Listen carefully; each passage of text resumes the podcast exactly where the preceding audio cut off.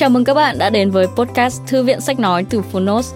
Ở podcast này, chúng tôi chia sẻ phần mở đầu và chương 1 của những sách nói bán chạy thuộc nhiều lĩnh vực và chủ đề khác nhau, được đội ngũ của Phonos chọn lọc kỹ lưỡng. Mong là thông qua podcast, các bạn sẽ tìm thấy những quyển sách phù hợp cho bản thân, kiến thức hữu ích cũng như những nguồn cảm hứng cho đời sống tinh thần và sự nghiệp. Podcast Thư viện sách nói được phát sóng đều đặn hàng ngày. Mời các bạn cùng đón nghe. Và nếu yêu thích nội dung này, hãy tải ngay ứng dụng âm thanh số và sách nói có bản quyền Phonos để nghe trọn vẹn cuốn sách. Ngoài ra, Phonos còn sở hữu hàng ngàn nội dung hấp dẫn khác như tóm tắt sách, ebook, thiền, chuyện thiếu nhi, chuyện ngủ, nhạc chủ đề, vân vân. Còn bây giờ, hãy cùng lắng nghe chương 1 của cuốn sách hôm nay nhé.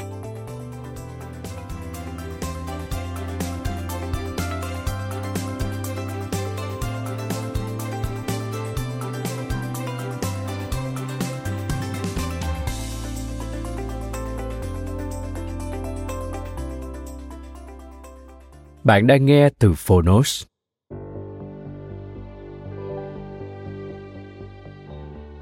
Hành trình một đời người Những đúc kết từ 15 năm ở vị trí CEO công ty Walt Disney.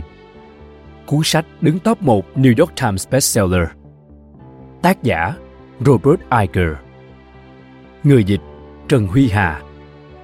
Độc quyền tại Phonos. Phiên bản sách nói được chuyển thể từ sách in theo hợp tác bản quyền giữa Phonos với nhà xuất bản trẻ.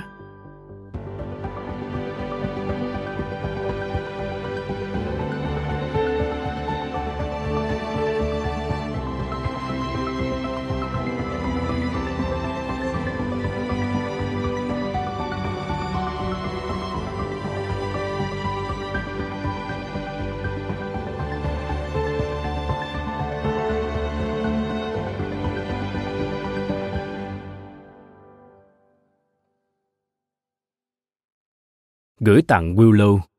Hành trình này có lẽ không bao giờ thực hiện được nếu không có em. Kate, Amanda, Max và Will. Cảm ơn tình yêu, sự cảm thông và tất cả những gì tốt đẹp mà các con dành cho cha. Gửi hàng ngàn diễn viên và nhân viên từ trước tới nay, tôi vô cùng trân trọng và hãnh diện về các bạn. Giới thiệu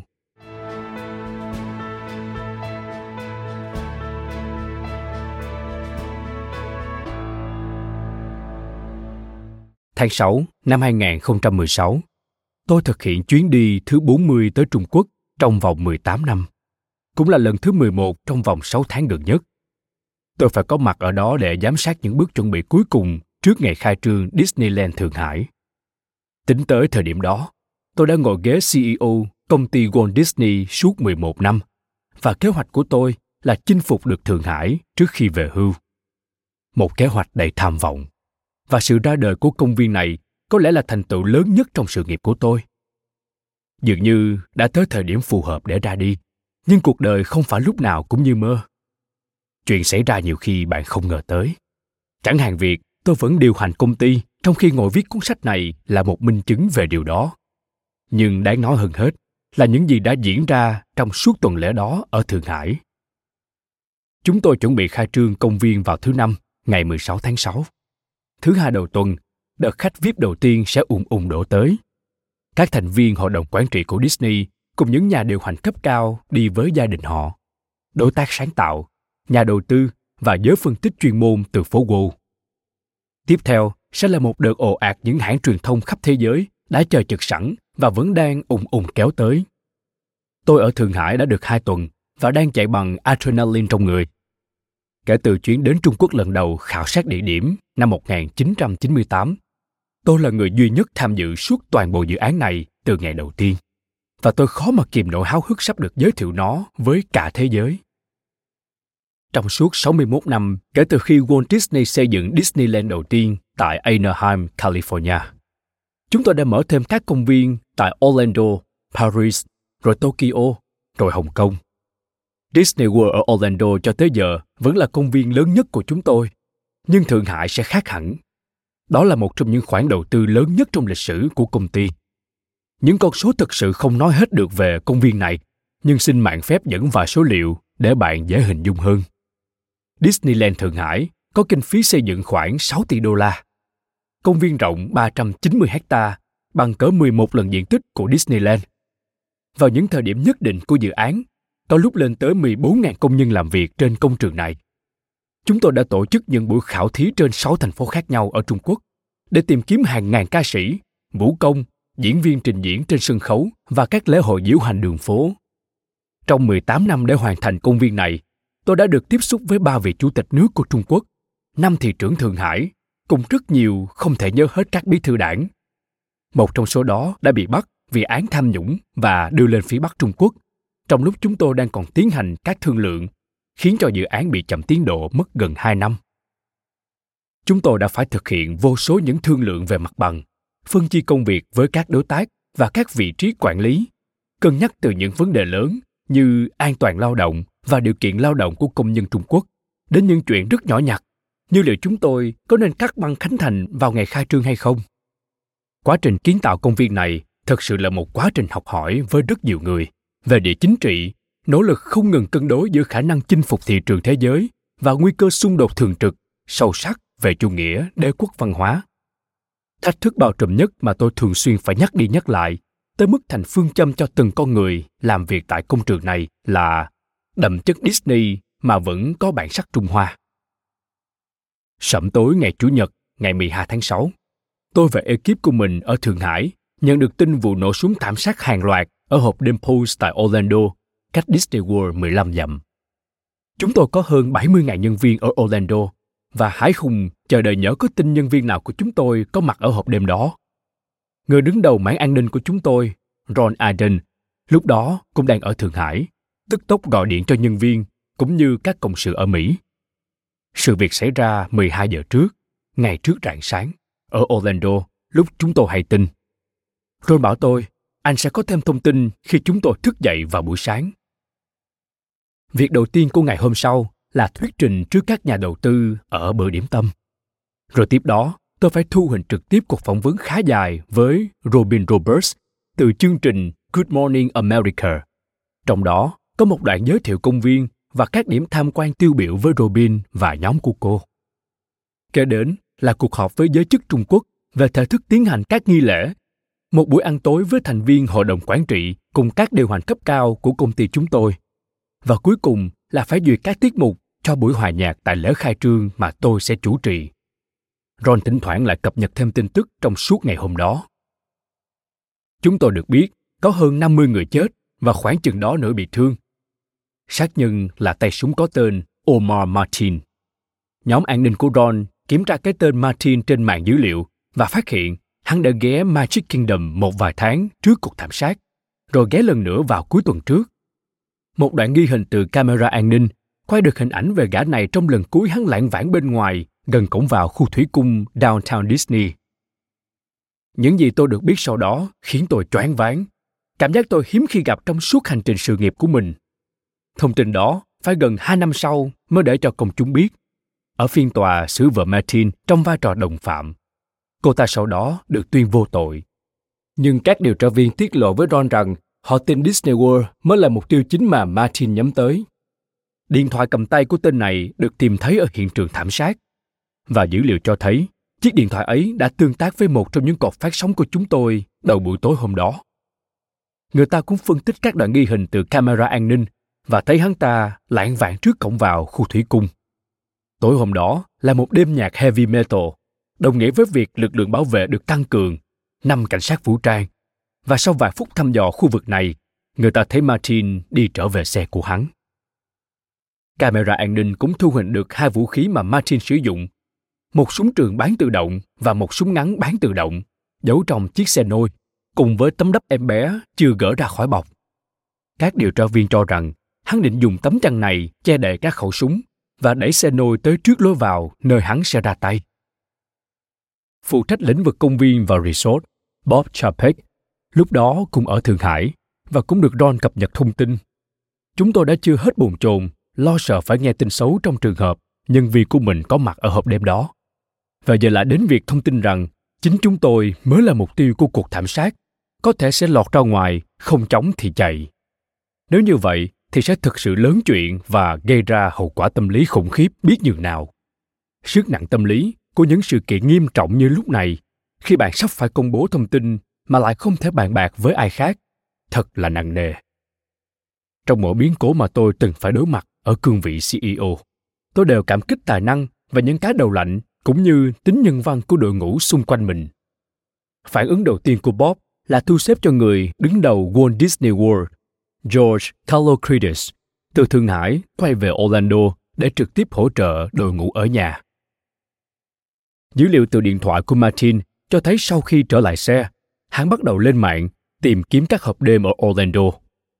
Hắn lái xe đến địa điểm đầu tiên hiện ra trong danh sách kết quả tìm kiếm, nhưng ở cổng vào đang có công trình sửa chữa và xe cộ phải đổi hướng. Cái tên thứ hai là Pons. Rốt cuộc, hắn đã ra tay ở đó. Cùng với thông tin điều tra ngày càng phát lộ thêm, tôi cảm thấy rùng rợn và xót xa cho các nạn nhân của vụ xả súng và cũng đồng thời là một thoáng nhẹ nhõm đáng hô thẹn với ý nghĩ lẽ ra là chúng tôi mà may mắn thay, hắn đã nhục chí khi thấy lực lượng bảo vệ. Tôi thường được hỏi điều gì trong công việc khiến tôi hay mất ngủ ban đêm nhất? Câu trả lời thành thật là, tôi không quá xăm soi mọi việc. Tôi không rõ đó là do các hóa chất trong não hay là cơ chế tự vệ do tôi hình thành để thích nghi với những biến cố trong gia đình lúc nhỏ. Kết quả của những năm sống khắc nghiệt. Chắc là kết hợp mọi thứ một chút, tất cả những điều đó. Có lẽ vậy nhưng tôi thường không bồn chồn thái quá khi sự việc đi trượt đường ray. Tôi thường xem tin xấu là sự cố có thể tháo gỡ và giải quyết. Nhưng tôi cũng hiểu rất rõ tính biểu tượng của một mục tiêu như disney. Và điều đè nặng trên vai tôi nhất chính là ý thức quá rõ rằng cho dù thận trọng tới đâu, chúng tôi cũng không thể tiên liệu được tất cả mọi thứ. Đâu ai nắm tay được cả ngày. Khi chuyện bất ngờ thực sự đã ập đến, bản năng sàng lọc ưu tiên được kích hoạt. Bạn sẽ phải dựa vào thước đo độ nghiêm trọng của chính mình. Có những sự kiện ở mức độ phải dừng hết thảy mọi thứ khác, và những sự kiện khác ở mức độ mà bạn nhủ thầm, việc này nghiêm trọng, cần hành động ngay, nhưng tôi sẽ không tự trói tay mình và tập trung vào các công việc khác đã, rồi quay lại sau. Đôi khi, mặc dù là người chịu trách nhiệm, bạn cần phải hiểu rằng ngay lúc đó, bạn không thể làm được gì, và vì thế không nhảy bổ vào. Bạn tin tưởng để cho đội ngũ của mình làm việc của họ và tập trung sức lực vào những việc quan trọng khác đó là những gì tôi tự nhủ ở thượng hải cách orlando nửa vòng trái đất đây là sự kiện dấu mốc quan trọng bậc nhất mà công ty có được kể từ khi Disney World ra mắt vào năm 1971. Chúng tôi chưa từng đầu tư số tiền lớn như vậy vào thứ gì. Với tiềm năng lớn như thế, có thể thành công mà cũng có thể thất bại trong lịch sử cả trăm năm của công ty. Tôi không có lựa chọn nào khác hơn là chia ngăn ra để tập trung vào những chi tiết phút cuối cho lễ khai trương, tin tưởng vào đội ngũ của mình ở Orlando và những quy chuẩn làm việc đã được thiết lập. Chúng tôi đã xây dựng hệ thống hỗ trợ theo dõi nhân viên khi có tai họa xảy ra. Nếu máy bay rơi hay dông bão, cháy rừng, tôi sẽ có ngay báo cáo người nào đang vắng mặt, ai đã thoát được về đến nhà, ai bị mất người thân hoặc họ hàng, thú cưng ai bị thiệt hại tài sản. Chúng tôi có hơn 200.000 nhân viên khắp toàn cầu. Vì vậy nếu có chuyện gì nghiêm trọng xảy ra, khả năng người của chúng tôi có thể bị ảnh hưởng là không nhỏ. Chỉ vài giờ sau khi xảy ra vụ tấn công khủng bố tại Paris năm 2015, tôi đã biết tin các đồng nghiệp làm việc cho một hãng quảng cáo chúng tôi đang cộng tác bị sát hại. Trong hỗn loạn sau vụ xả súng mùa thu năm 2017 tại Las Vegas, tôi được báo cáo ngay lập tức rằng hơn 60 nhân viên của chúng tôi đã có mặt ở buổi tối hòa nhạc ngoài trời tối đó. 50 người trong số đó có quen biết những người thiệt mạng hoặc bị thương. Ba người trong số các nhân viên này bị trúng đạn và một người, nhân viên của Disneyland, đã chết. Đến sáng thứ ba ở Thượng Hải, chúng tôi được biết rằng hai trong số các nhân viên thời vụ của chúng tôi đã thiệt mạng trong vụ nổ súng tại hộp đêm đó. Một số nhân viên khác là bạn hoặc người thân của các nạn nhân. Các chuyên gia tư vấn tâm lý của chúng tôi đã vào việc tiếp xúc với những người liên quan và tiến hành trị liệu tâm lý nhật ký công việc của tôi trong những ngày sát lễ khánh thành được phân phối chi tiết đến từng phút.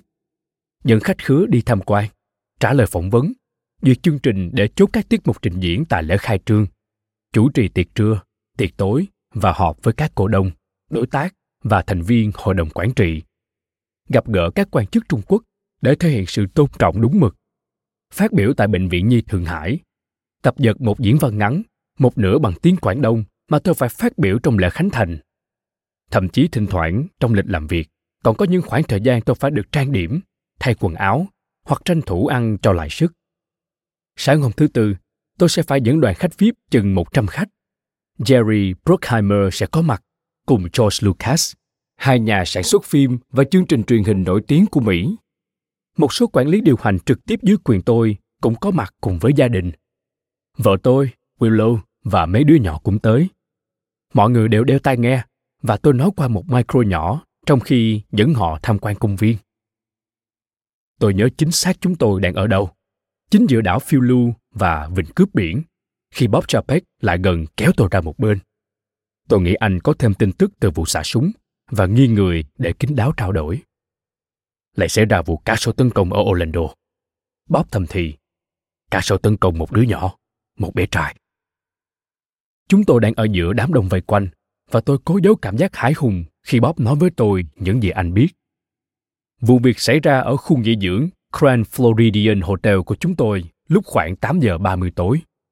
Giờ là 10 giờ 30 sáng ở Thượng Hải, nghĩa là mới khoảng chừng 2 tiếng trước. Chúng tôi chưa rõ tình trạng của đứa nhỏ. Bob nói. Tôi thầm cầu nguyện thằng bé không chết. Và rồi tôi bắt đầu lục lại lịch sử trong đầu. Chuyện này đã từng xảy ra trước đây chưa? Trong suốt 40 năm hoạt động của công viên, theo như tôi biết, chưa có người khách nào bị tấn công. Tôi bắt đầu mường tượng cảnh trí khu đó. Bob nói với tôi, vụ này xảy ra ở bãi biển của khu nghỉ dưỡng. Tôi đã từng ở Grand Floridian nhiều lần và biết rõ bãi biển nơi này. Có một cái vùng nhỏ, nhưng tôi chưa bao giờ thấy ai bơi ở đó cả. Khoan đã, hình ảnh một người đàn ông bơi ra để với quả bóng bay cho con chợt hiện lên. Chắc mới chừng 5 năm trước. Tôi còn nhớ đã chụp lại bức ảnh khi anh ta bơi vào bờ, tay cầm quả bong bóng, cười vang vì những điều cha mẹ luôn sẵn sàng làm cho con cái. Tôi kết thúc chuyến dẫn đoàn tham quan công viên và ngóng đợi thêm tin tức mới. Đã có sẵn quy trình về chuyện gì sẽ lên tới tôi và chuyện gì những người khác sẽ xử lý. Và đội ngũ của tôi thường chờ tới khi xác minh thông tin chính xác mới báo cáo. Kệ cũng khó cho họ, vì tôi hay la rầy họ, không chịu sớm cho tôi biết tin tức xấu. Lần này, tin tức tới tai tôi tức thì, nhưng tôi vẫn bồn chồn muốn biết nhiều hơn. George Kalokridis, người được cử quay về vì vụ thảm sát ở hộp đêm, vừa hạ cánh đúng thời điểm cả sáu tấn công đã tức thì xử lý vụ việc, cung cấp ngay các thông tin có thể. Tôi nhanh chóng được báo đứa bé đã mất tích. Các nhóm cứu hộ vẫn chưa tìm thấy thi thể. Đứa bé tên Len Craves, 2 tuổi, Gia đình của bé Graves đang nghỉ tại Grand Floridian và xuống bãi biển vì tối đó có buổi chiếu phim ngoài trời. Buổi chiếu bị hủy vì sấm chớp, nhưng họ và một số gia đình khác quyết định nán lại cho bọn trẻ chơi đùa. Lên lấy một cái xô để nghịch ngay mép nước. Lúc đó trời chạng vạn tối và một con cá sấu nổi lên tìm mồi ngay chỗ nước nông đó. Con vật chộp lấy và lôi thằng bé xuống nước. Gia đình Graves từ Nebraska tới Disney World. George bảo với tôi hiện đã có một đội xử lý khủng hoảng đang ở cùng với họ. Tôi có biết một số thành viên của đội đó, họ thật sự xuất sắc trong công việc và tôi thật sự biết ơn vì họ đã có mặt. Nhưng vụ việc này là một thách thức dữ dội. Đêm đó là chương trình biểu diễn ca nhạc khai trương ở Thượng Hải với sự tham gia của dàn nhạc giao hưởng 500 nhạc công cùng nghệ sĩ piano nổi tiếng thế giới Lan Lan và cơ mang nghệ sĩ, ca sĩ, nhạc sĩ Trung Quốc. Ngày trước buổi diễn, tôi chủ trì tiệc tối chiêu đãi các quan chức Trung Quốc và các vị tài to mặt lớn khác. Tôi nỗ lực hết sức để tập trung vào nhiệm vụ chính, nhưng tâm trí tôi không ngừng nghĩ tới gia đình Craves ở Orlando. Ý nghĩ họ đã tới Disney World, có phải nơi soàn đâu, để rồi chịu đựng mất mát giường đó, khiến mọi thứ khác đều nhạt nhòa. Sáng thứ năm, ngày 16 tháng 6 là ngày khai trương. Tôi thức dậy lúc 4 giờ sáng và tập thể dục, cố gắng giữ cho đầu óc thanh thản rồi đi ra khu vực sảnh tầng của tôi và gặp Zenia Mucha, phụ trách truyền thông. Zenia và tôi đã làm việc cùng nhau hơn chục năm rồi. Cô đã cùng tôi trải qua mọi sự, những thăng trầm. Cô rất gàn góc, dám nói thẳng mặt tôi khi cô nghĩ tôi đang mắc sai lầm. Một người luôn đặt lợi ích công ty lên trên hết. Vụ việc đã được thông tin rộng rãi và tôi muốn đích thân thực hiện phản hồi. Tôi đã chứng kiến những công ty khác xử lý khủng hoảng bằng cách để người phát ngôn của công ty phát biểu và cách thức đó luôn khiến tôi cảm thấy có vẻ lạnh lùng lẫn chút hèn nhát. Các thực thể doanh nghiệp thường tìm cách che chắn và bảo vệ lãnh đạo cấp cao, đôi khi tới mức sai lầm, và tôi quyết không làm như thế. Tôi bảo với Zenia rằng tôi phải có thông điệp và cô lập tức đồng ý đó là việc đúng đắn cần phải làm. Với những chuyện như thế này, thật khó chọn được lời gì cho lọt tai. Nhưng ngồi ở sảnh đó, tôi cố gắng diễn đạt cảm xúc của mình với Zenia một cách trung thực nhất có thể. Tôi nói về cảm giác của một người cha và người ông, và điều đó giúp tôi có cơ hội mong manh nhất chạm vào nỗi đau khôn tả của những người làm cha mẹ. 15 phút sau cuộc nói chuyện của chúng tôi, thông điệp được gửi đi. Tôi quay về phòng để chuẩn bị cho lễ khai trương. Willow đã dậy và ra khỏi phòng, còn các con trai tôi vẫn đang ngủ. Tôi dường như vẫn chưa thể làm được những gì cần làm kế tiếp. Và sau vài phút, tôi gọi cho Zinia lần nữa. Khi cô trả lời điện thoại, tôi bảo cô, tôi phải nói chuyện với gia đình họ. Lần này, tôi dự là sẽ gặp sự phản đối của cô và cố vấn tổng hợp của chúng tôi, Alan Praverman Việc này có thể trở thành một tình huống pháp lý phức tạp và các luật sư luôn hạn chế khả năng nói ra những gì có thể gây hậu quả pháp lý lớn hơn. Tuy nhiên trong trường hợp này, họ đều hiểu đây là việc mà tôi cần phải làm và không ai phản đối. Tôi sẽ tìm cho ông số điện thoại, Zinia nói. Và chỉ vài phút sau, tôi có số điện thoại của Jay Ferguson, một người bạn của Matt và Melissa Craves, cha mẹ đứa bé, đã lập tức bay tới Orlando để ở bên họ. Tôi ngồi ở mép giường và bấm số. Tôi cũng không biết sẽ nói những gì. Nhưng khi Jay bắt máy, tôi giải thích vắn tắt tôi là ai và rằng tôi đang ở Thượng Hải. Tôi không biết cha mẹ cháu có chịu nói chuyện với tôi không? Tôi nói. Nhưng nếu được, tôi rất muốn chia sẻ nỗi đau. Nếu không được, thì tôi xin bày tỏ với anh và xin anh chuyển lời lại. Cho tôi một phút. Jay nói. Tôi có thể nghe được những giọng nói ở đầu dây bên kia, và rồi thình lình Matt cất tiếng trên điện thoại. Tôi bắt đầu nói ngay. Tôi lặp lại những gì tôi đã nói trong thông điệp, rằng tôi cũng là một người cha và người ông, rằng tôi biết những gì họ đang phải trải qua là không lời nào thấu hết nổi. Tôi nói với Matt rằng tôi muốn anh biết trực tiếp từ tôi, người đứng đầu công ty. Chúng tôi sẽ làm tất cả những gì có thể để giúp họ vượt qua thời điểm này. Rồi hỏi họ liệu có điều gì tôi có thể giúp họ lúc này không? Hãy hứa với tôi rằng cái chết của con tôi sẽ không uổng phí. Matt nói. Anh cố gắng nói giữa những cơn thổn thức và tôi có thể nghe thấy tiếng Melissa cũng đang nức nở trong phòng. Hãy hứa với tôi, các ông sẽ làm mọi thứ để chuyện này không còn xảy ra với đứa trẻ nào nữa. Tôi hứa với anh ấy. Tôi hiểu từ góc độ pháp lý rằng tôi phải rất thận trọng những gì tôi sắp nói. Rằng tôi phải cân nhắc kỹ vì điều này một phần cũng là sự thừa nhận hoặc phủ nhận. Khi bạn làm việc trong guồng máy doanh nghiệp quá lâu, bạn hiểu rất rõ điều đó khi đưa ra những phát ngôn có tính pháp lý của doanh nghiệp. Nhưng lúc đó, tôi bất kể. Tôi lặp lại với Jay rằng anh có thể gọi cho tôi nếu họ cần bất cứ điều gì. Rồi chúng tôi gác máy. Và tôi ngồi đó, run rẩy nơi mép giường. Tôi đã khóc nhiều tới mức kính áp tròng rơi ra. Và tôi đang sờ soạn tìm kiếm chúng một cách tuyệt vọng, thì Willow bước vào phòng. Anh đã nói chuyện với cha mẹ đứa bé. Tôi nói, tôi bất lực không thể diễn đạt nỗi lòng. Vợ tôi bước tới và ôm lấy tôi. Nàng hỏi có thể làm gì cho tôi không?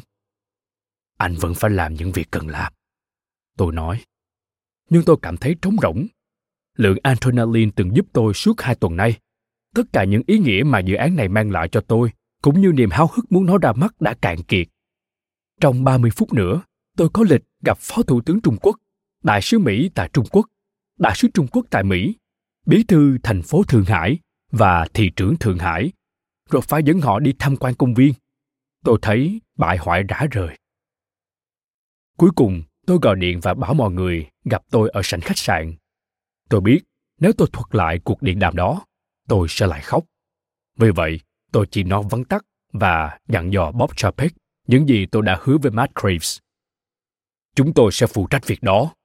Bob nói và truyền đạt lại với đội ngũ ở Orlando ngay tức khắc. Những gì họ thực hiện ở nhà thật đáng nể. Có hàng trăm vũng nước và kênh rạch trong khu vực và hàng ngàn con cá sấu. Chỉ trong 24 giờ, họ đã thiết lập hàng rào và dây thừng và biển báo trong toàn bộ công viên, có diện tích gấp đôi Manhattan. tôi đi gặp các quan chức. Chúng tôi thực hiện chuyến tham quan và chụp ảnh lưu niệm. Tôi cố gắng cười và tiếp tục buổi chiêu đãi. Quả là minh họa sống động cho chuyện, bề ngoài trông vậy, chứ trong lòng không vậy.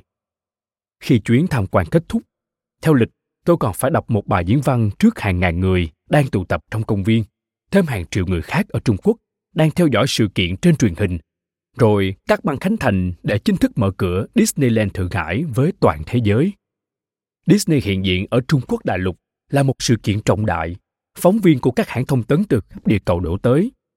Cả Chủ tịch Tập và Tổng thống Obama đều viết thư chúc mừng mà chúng tôi sẽ đọc tại lễ khai trương. Tôi hiểu rõ áp lực của tất cả những điều đó, nhưng tôi cũng không thể thôi ám ảnh về nỗi đau trong giọng nói của Matt Graves trên điện thoại. Lúc tôi rời, vị phó thủ tướng bước đi, chủ tịch Shanghai Shandy Group, công ty đối tác Trung Quốc mà chúng tôi đang phối hợp, đuổi kịp và nắm tay tôi. Ngài không định nói về Orlando chứ? Ông hỏi.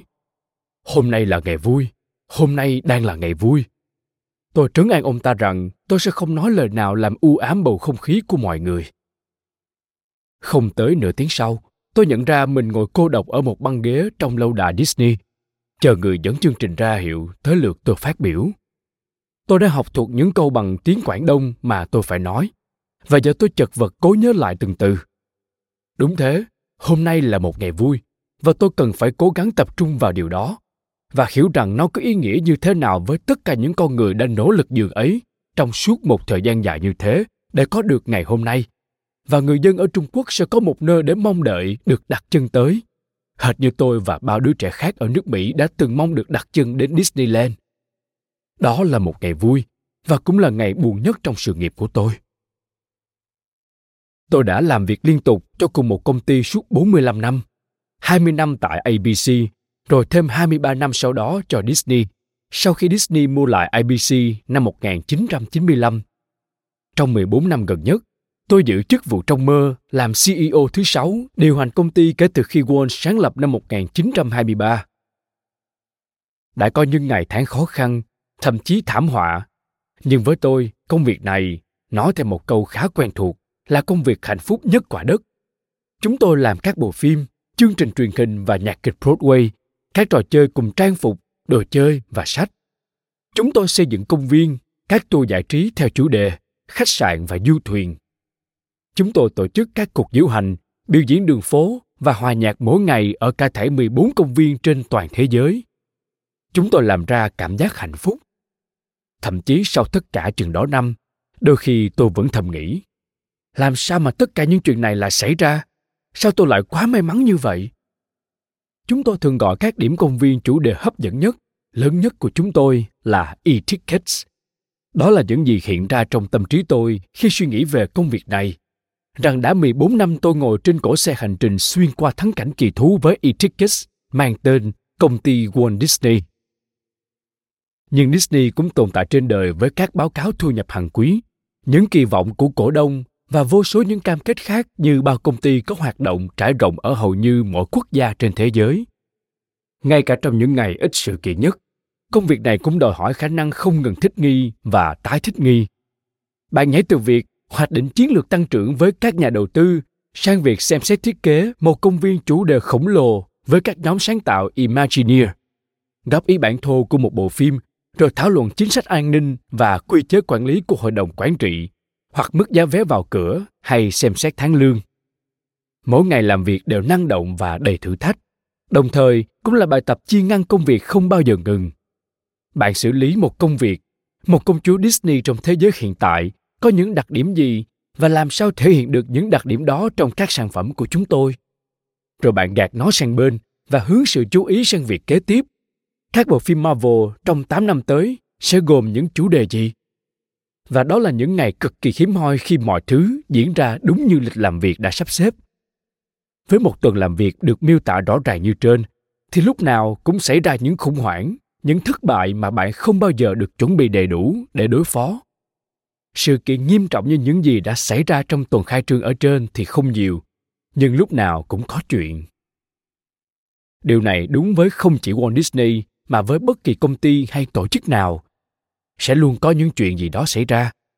Nói đơn giản nhất thì cuốn sách này viết về những nguyên tắc giúp bạn nuôi dưỡng những điều tốt đẹp và xử lý những điều tồi tệ. Một thời gian dài tôi lưỡng lự có nên viết cuốn sách này không? Mãi cho đến khá gần đây thậm chí tôi vẫn tránh đề cập trước công chúng về những nguyên tắc lãnh đạo của mình hoặc đại loại như vậy bởi tôi cảm giác vẫn chưa hoàn toàn đi hết con đường.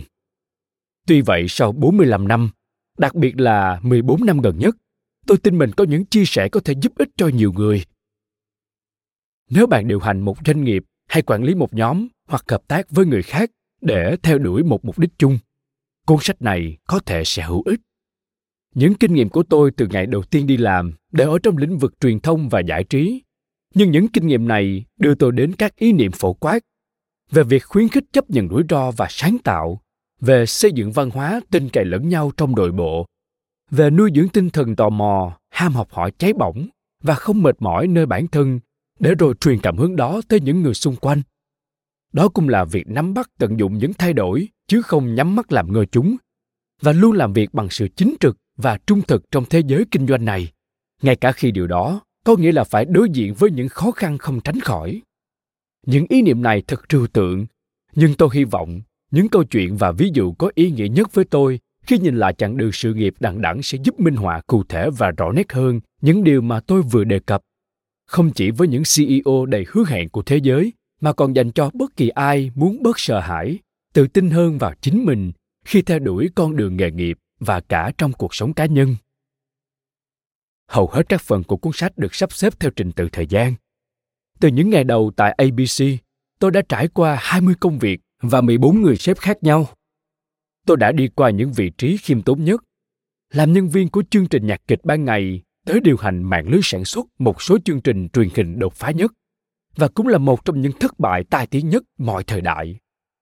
Tôi từng hai lần làm việc trong một công ty ở vị thế bị thâu tóm và tôi cũng thâu tóm và sắp nhập một số công ty khác, trong đó có Pixar, Marvel Lucasfilm và gần đây nhất là 21st Century Fox. Tôi từng hoạch định tương lai ngành giải trí với Steve Jobs và trở thành người giữ đền cho huyền thoại chiến tranh giữa các vị sao của George Lucas. Tôi suy nghĩ mỗi ngày về việc công nghệ đã tái định nghĩa lại cách thức mà chúng ta sáng tạo, phân phối và trải nghiệm các kênh truyền thông và thực ra sẽ phải làm thế nào để vừa cập nhật với một đối tượng khán giả hiện đại vừa phải trung thành với một thương hiệu gần trăm năm tuổi và tôi đã làm việc miệt mài và thấu đáo để kết nối thương hiệu đó với hàng tỷ người trên toàn cầu. Gần đến cuối hành trình và ngẫm lại những gì đã học được, tôi nhận thấy nhà lãnh đạo thực sự cần có 10 nguyên tắc này. Tôi hy vọng chúng cũng sẽ giúp ích cho bạn như đã từng giúp ích cho tôi. Một, lạc quan. Một trong những phẩm chất quan trọng nhất của người lãnh đạo giỏi là thái độ lạc quan nhiệt tình trên cơ sở thực dụng với những gì có thể đạt được. Kể cả khi phải đối diện với những lựa chọn khó khăn và kết quả không như ý một lãnh đạo lạc quan không được tỏ ra bi quan. Nói đơn giản là không ai cảm thấy được truyền động lực làm việc hoặc năng lượng từ người bi quan cả. Hai can đảm nền tảng của khả năng chấp nhận rủi ro chính là lòng can đảm. Và trong môi trường kinh doanh không ngừng thay đổi, phá hủy, kiến tạo, khả năng chấp nhận rủi ro là rất cần thiết. Cách tân là sống còn, và cách tân thực sự chỉ xảy ra khi người ta có đủ can đảm cần thiết. Điều này cũng đúng với những quyết định về sáp nhập, đầu tư và phân bổ vốn, và đặc biệt áp dụng cho những quyết định liên quan tới sáng tạo. Nỗi sợ thất bại sẽ giết chết sáng tạo. 3. Tập trung Tập trung thời gian, sức lực và nguồn lực cho các chiến lược vấn đề và dự án có tầm quan trọng và giá trị nhất là cực kỳ quan trọng và cũng quan trọng không kém là phải truyền đạt thứ tự ưu tiên đó thường xuyên và rõ ràng. 4. Tính quyết đoán Mọi quyết định, cho dù khó khăn tới đâu, cũng đều có thể và nên được đưa ra đúng lúc. Người lãnh đạo phải khuyến khích những quan điểm đa dạng cân xứng với nhu cầu ra quyết định và thực thi quyết định do dự triền miên không chỉ là bất tài kém cỏi mà còn hủy hoại nghiêm trọng tinh thần làm việc. Năm, óc tò mò. Tinh thần tò mò, ham học hỏi, thường trực và mạnh mẽ, giúp khám phá những con người, nơi chốn, ý tưởng mới, cũng như nhận thức và hiểu biết về thị trường và các động năng đang thay đổi. Con đường đi tới sự đổi mới khởi đầu bằng ốc tò mò. 6. Công bằng Lãnh đạo giỏi thể hiện qua sự công bằng và đối xử tử tế với con người. Nhất thiết phải có lòng cảm thông, cũng như để người khác có thể tiếp cận được mình. Những người biết thẳng thắn nhận lỗi luôn xứng đáng có cơ hội thứ hai và chỉ trích quá mức sẽ tạo ra sợ hãi và căng thẳng, có thể cản trở giao tiếp và sáng tạo. Không có gì tệ hơn cho một doanh nghiệp bằng văn hóa dựa trên sợ hãi. 7. Thấu đáo Khi nói tới lãnh đạo giỏi, thì thấu đáo là một trong những phẩm chất thường hay bị xem nhẹ nhất. Đó là quá trình thu nạp kiến thức và thông tin, sao cho một ý kiến đưa ra hoặc một quyết định có cơ sở hơn và có độ chính xác cao hơn. Chính xác nghĩa là dành thêm thời gian để có được những ý kiến đã được xác thực. 8. Xác tính Hãy chân thật, hãy trung thực, đừng nguy tạo điều gì. Sự thật và xác tính sẽ gieo mầm kính trọng và tin tưởng. 9. Không ngừng theo đuổi sự hoàn hảo. Không có nghĩa là theo đuổi sự hoàn hảo bằng mọi giá, mà có nghĩa là từ chối chấp nhận sự cẩu thả, soàn xỉn hoặc cố gắng bào chữa thứ gì đó là đủ tốt. Nếu bạn tin rằng có thể làm được tốt hơn, hãy cố gắng làm tốt hơn. Nếu bạn ở trong lĩnh vực sản xuất ra thứ gì đó, hãy tạo ra những thứ tuyệt vời nhất. 10. Sự chính trực. Không có gì quan trọng hơn phẩm chất và sự chính trực ở con người và sản phẩm của một tổ chức. Thành công của một công ty phụ thuộc vào việc thiết lập những tiêu chuẩn đạo đức cao đối với mọi chuyện, lớn lẫn nhỏ. Nói cách khác, cách bạn làm một việc cụ thể nào đó sẽ là cách mà bạn làm mọi việc khác. Phần 1 học hỏi.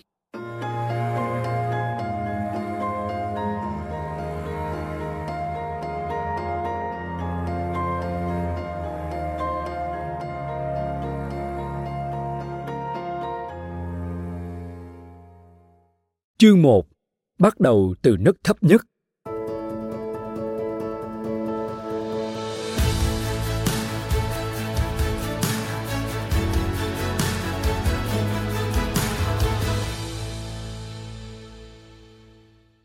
Cuốn sách này không phải là hồi ký, nhưng không thể nói về những phẩm chất đã phục vụ rất đắc lực cho tôi trong suốt con đường sự nghiệp mà không đề cập tới thời thơ ấu.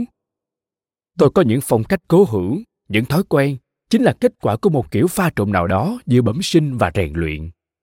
Chẳng hạn, từ lúc bắt đầu có thể nhớ được, tôi luôn dậy sớm và trân trọng những giờ đồng hồ đó cho riêng mình trước khi mọi người thức dậy. Có những phẩm chất khác và những thói quen là kết quả của những quyết định có mục tiêu mà tôi thực hiện sau này. Đúng với nhiều người chúng ta, nhưng quyết định như vậy có phần chịu ảnh hưởng từ cha mẹ, nhất là cha tôi. Người đàn ông thông minh, phức tạp, có ảnh hưởng đến tôi hơn bất kỳ ai khác chắc chắn ông đã khiến tôi tò mò về thế giới xung quanh. Chúng tôi có một căn phòng nhỏ với những dãy kệ đầy sách, và cha tôi đã đọc tất cả số sách đó. Tôi đã không đọc sách một cách nghiêm túc cho đến khi vào trung học, nhưng khi bắt đầu đọc, tôi lập tức yêu sách. Đó chính là vì cha tôi. Ông có trọn bộ tác phẩm của tất cả đại văn hào nước mỹ mà ông đặt mua từ câu lạc bộ sách của tháng, fitzgerald và hemingway, rồi faulkner hay steinbeck tôi sẽ lôi từ giá sách xuống những quyển như Tender is the Night hay For Whom the Bell Tolls hoặc hàng tá nhân cuốn sách khác và đọc ngấu nghiến, rồi ông khuyến khích tôi đọc nhiều hơn. Chúng tôi cũng dành thời gian ở bữa ăn tối để tranh luận về những sự kiện trên thế giới. Và dù là đứa trẻ chỉ mới 10 tuổi, tôi đã chộp lấy tờ New York Times trên bãi cỏ trước nhà để đọc ở bàn ăn trong bếp trước khi mọi người thức dậy. Chúng tôi sống trong căn nhà lệch tầng tại một thị trấn nhỏ, đa phần dân lao động ở Long Island, có tên là Oceanside. Tôi là anh lớn, em gái tôi nhỏ hơn 3 tuổi. Mẹ tôi rất đầm thắm và dịu dàng, là người phụ nữ nội trợ cho tới khi tôi vào trung học. Khi đó, bà xin một công việc ở thư viện trường cấp 2 gần nhà. Cha tôi là cựu quân nhân hải quân trở về sau chiến tranh và chơi kèn trumpet với một ban nhạc làng nhàng. Nhưng ông thấy rõ khó mà kiếm sống nổi bằng việc chơi nhạc. Vì thế chưa bao giờ ông coi đó là công việc chính. Ông học ngành tiếp thị tại Wharton School của Đại học Pennsylvania. Và công việc đầu tiên của ông là làm tiếp thị cho một công ty chế biến thực phẩm. Và sau đó, mon men sang mạng quảng cáo. Ông trở thành nhân viên kinh doanh tại một hãng quảng cáo ở đường Madison Avenue, phụ trách các khách hàng doanh nghiệp là Old Milwaukee và Brunswick Bowling, nhưng cuối cùng lại bị mất việc.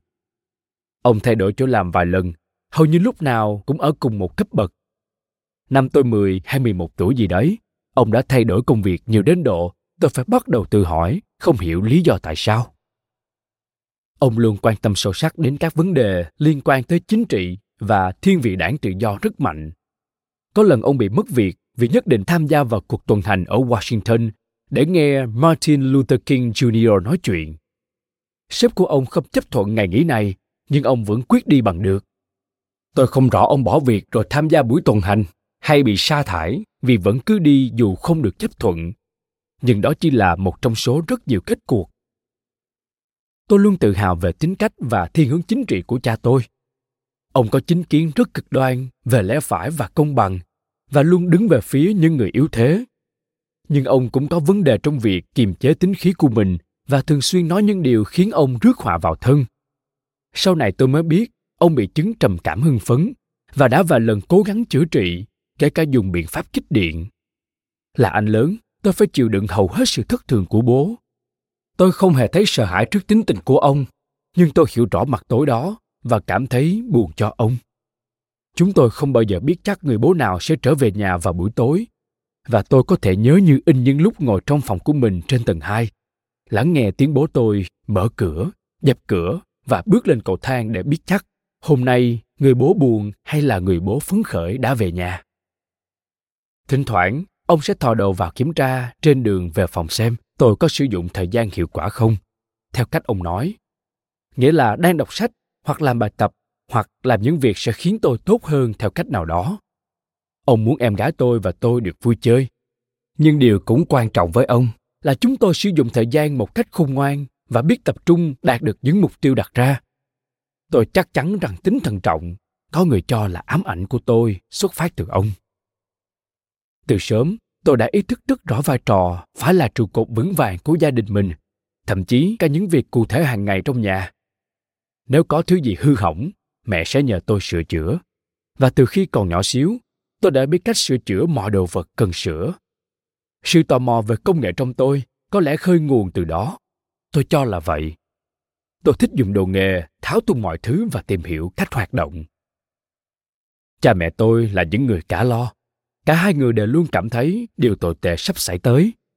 Tôi không rõ sự bồn chồn đó có bao nhiêu phần là do di truyền và bao nhiêu phần do trải nghiệm thực tế nhưng tôi luôn làm ngược lại ngoại trừ một số ít trường hợp trong cuộc sống tôi không bao giờ lo lắng thái quá về tương lai và cũng chưa bao giờ quá sợ hãi, không dám làm thử điều gì đó và thất bại.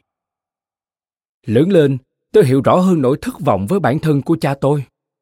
Ông đã có cuộc đời không như ý, và trong mắt ông thì bản thân ông là người bất đắc chí.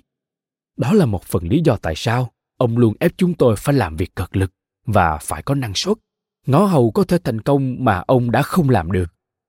Những khủng hoảng việc làm của ông dẫn tới chuyện nếu tôi muốn có tiền xài thì tôi phải tìm việc tôi bắt đầu làm việc từ khi học lớp 8, cào tuyết và chăm trẻ, hoặc nhận làm bốc vác trong kho hàng. Khi 15 tuổi, tôi tìm được việc làm lao công mùa hè ở trường học gần nhà.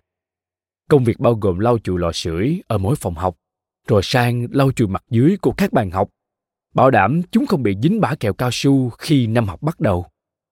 Lau chùi bã kẹo cao su ở hàng ngàn gầm bàn có thể giúp hình thành một tính cách, hoặc ít nhất cũng là khả năng chịu đựng sự nhàm chán, hoặc đòi lại như vậy. Tôi vào Đại học Ithaca và dành hầu như mọi tối cuối tuần trong suốt năm nhất và năm hai để làm bánh pizza ở một nhà hàng pizza địa phương. Thời trung học, tôi đạt hầu hết là điểm B và một điểm A. Nhưng học hành chưa bao giờ là đam mê của tôi – Tuy nhiên có gì đó đã thức tỉnh tôi khi vào đại học.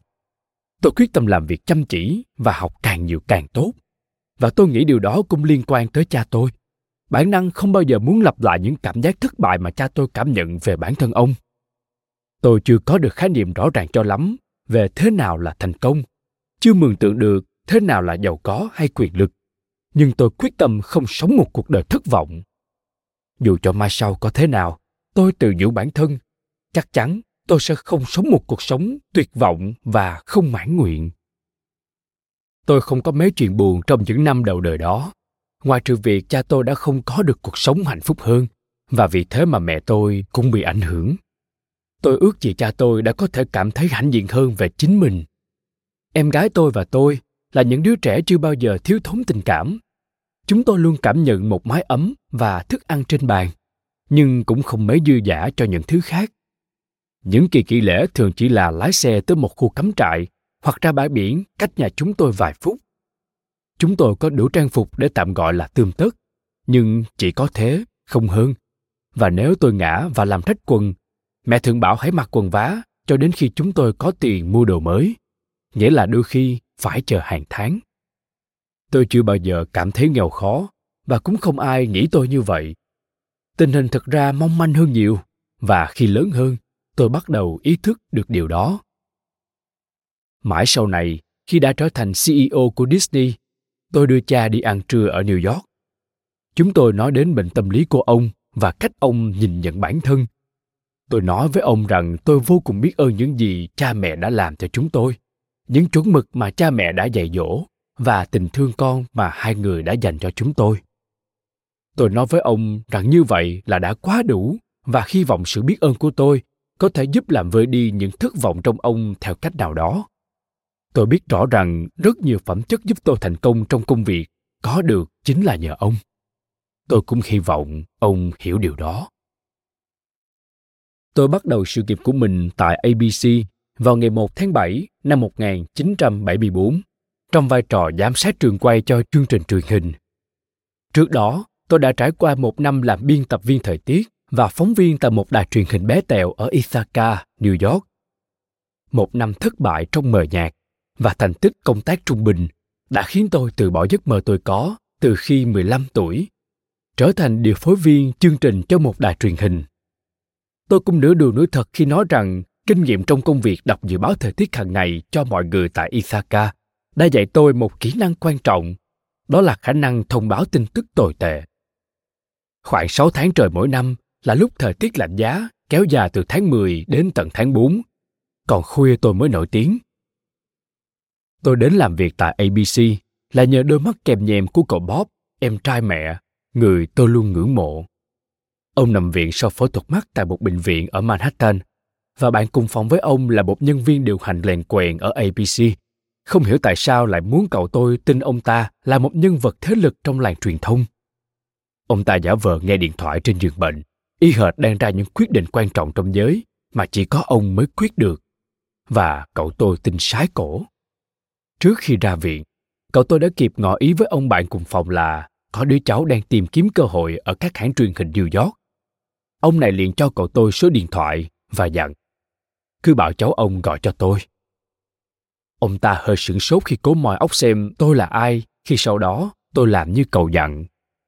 Theo những gì cậu kể lại, tôi mường tượng ra một nhân vật đầy quyền lực của mạng lưới truyền thông có ảnh hưởng tới những quyết định quan trọng nhất của công ty. Ông ta còn lâu mới được như vậy. Nhưng để giữ mặt, ông ta vẫn xoay sở cho tôi phỏng vấn với một phòng ban làng sèn dưới quyền nơi ông ta đang làm. Bộ phận dịch vụ sản xuất chương trình và thế là không lâu sau đó, tôi được tuyển vào vị trí giám sát phim trường. Vị trí này có mức lương 150 đô la, thấp nhất trong thang lương của ABC. Khoảng nửa tái nhân gã như tôi, na lưng với mọi công việc tập dịch chân tay cho các game show và nhạc kịch, phỏng vấn talk show, tin tức và những thứ hầm bà lần khác, nghĩa là tất tần tật những gì được xào nấu tại phim trường bát nháo của ABC Manhattan. Tôi được giao lãnh đủ thứ loại chương trình All My Children, tạm dịch mọi đứa trẻ của tôi hoặc one life to live tạm dịch một đời để sống hay ryan's hope niềm hy vọng của ryan the ten thousand dollars pyramid kim tự tháp 10.000 đô la the money maze mê cung của đồng tiền. Showdown đối mặt. The dick cavett show chương trình của dick cavett. Chương trình good night america Chào buổi tối nước Mỹ của Gerardo Rivera, chương trình The ABC Evening News with Harry Reasoner, tin tức buổi tối của ABC với Harry Reasoner. Bản miêu tả công việc rất đơn giản, có mặt ở bất kỳ nơi nào họ cần tôi, làm bất cứ việc gì. Nghĩa là thường xuyên phải có mặt ở phim trường lúc 4 giờ 30 sáng để thử ánh sáng. Các chương trình nhạc kịch được chuẩn bị từ tối hôm trước và công việc của tôi là mở cổng cho mấy tay phụ trách ánh sáng và lon ton cánh gà một lúc lâu trước khi mặt trời mọc. Sao cho đèn đóm sẵn sàng lúc đạo diễn và các diễn viên tới nơi để làm chương trình đầu tiên. Tôi điều phối hết đám thợ mộc, kỹ thuật viên đạo cụ, thợ điện, chuyên viên trang điểm, hóa trang và thợ tóc. Kiểm tra xem còn ai chưa tới, xem họ đã biết phải làm gì vào lúc nào chưa. Tôi chấm công cho đám người này, nghe họ cầu nhau và canh chừng xem có người nào vi phạm luật công đoàn hay không. Tôi phải lo suất ăn được giao đầy đủ, máy điều hòa đảm bảo đạt nhiệt độ quy định trước khi đèn phòng máy bật pha nóng rực. Những việc này trái ngược với tính từ thú vị, nhưng tôi cũng đã học được từng chân tơ kẻ tóc của những chương trình kiểu này. Tôi rành rẽ và sành sỏi. Tôi biết tất cả những con người giúp cho một chương trình truyền hình được lên sóng. Có lẽ quan trọng nhất là việc tôi học được cách chịu đựng những giờ làm việc căng thẳng và áp lực tận cùng của việc sản xuất các chương trình truyền hình. Và phong cách làm việc đó đã trở thành một phần của tôi kể từ dạo ấy. Đến tận hôm nay, tôi vẫn thức dậy lúc 4 giờ 15 phút, hầu như mỗi buổi sáng.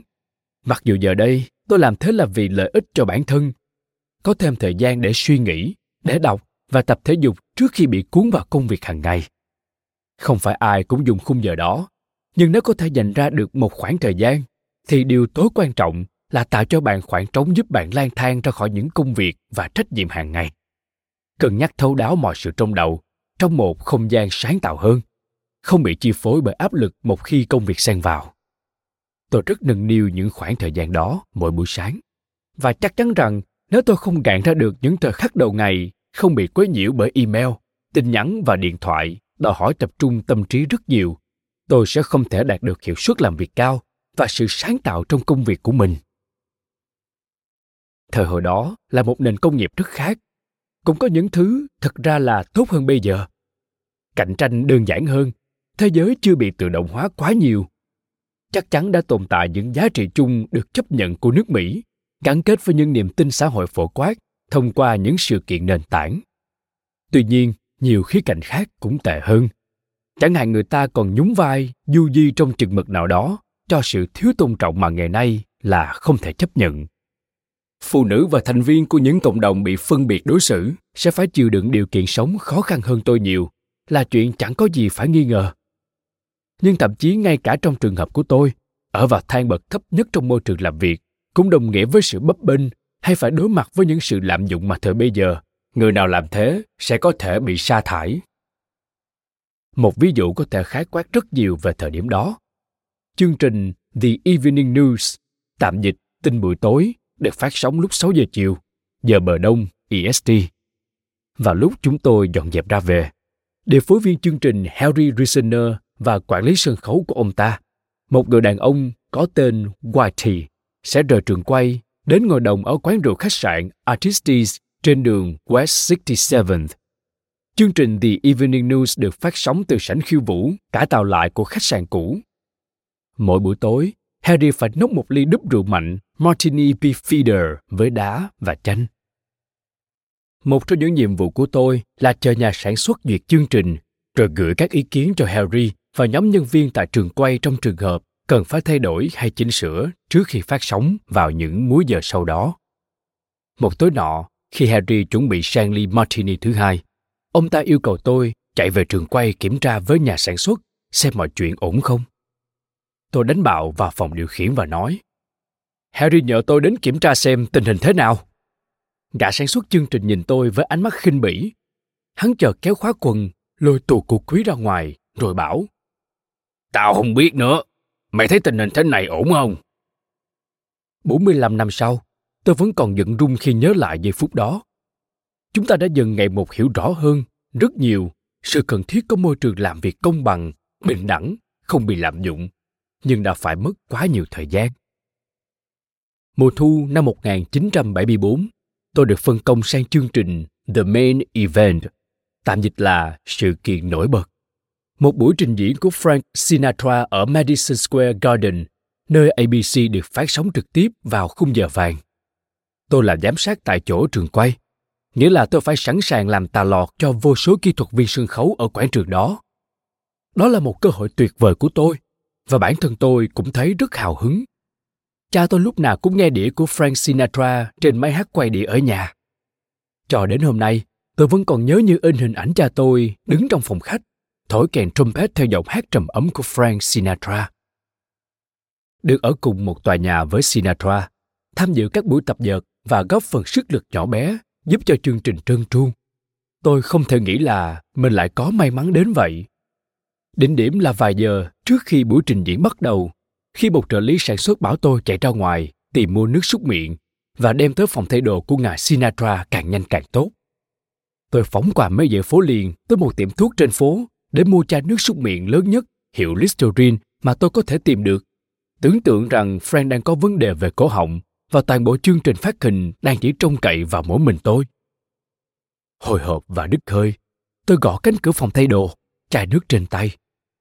Cánh cửa vụt mở rộng và tôi được một tên vệ sĩ sừng sững đón tiếp, muốn biết tôi là thằng quái nào và đang làm gì ở đây.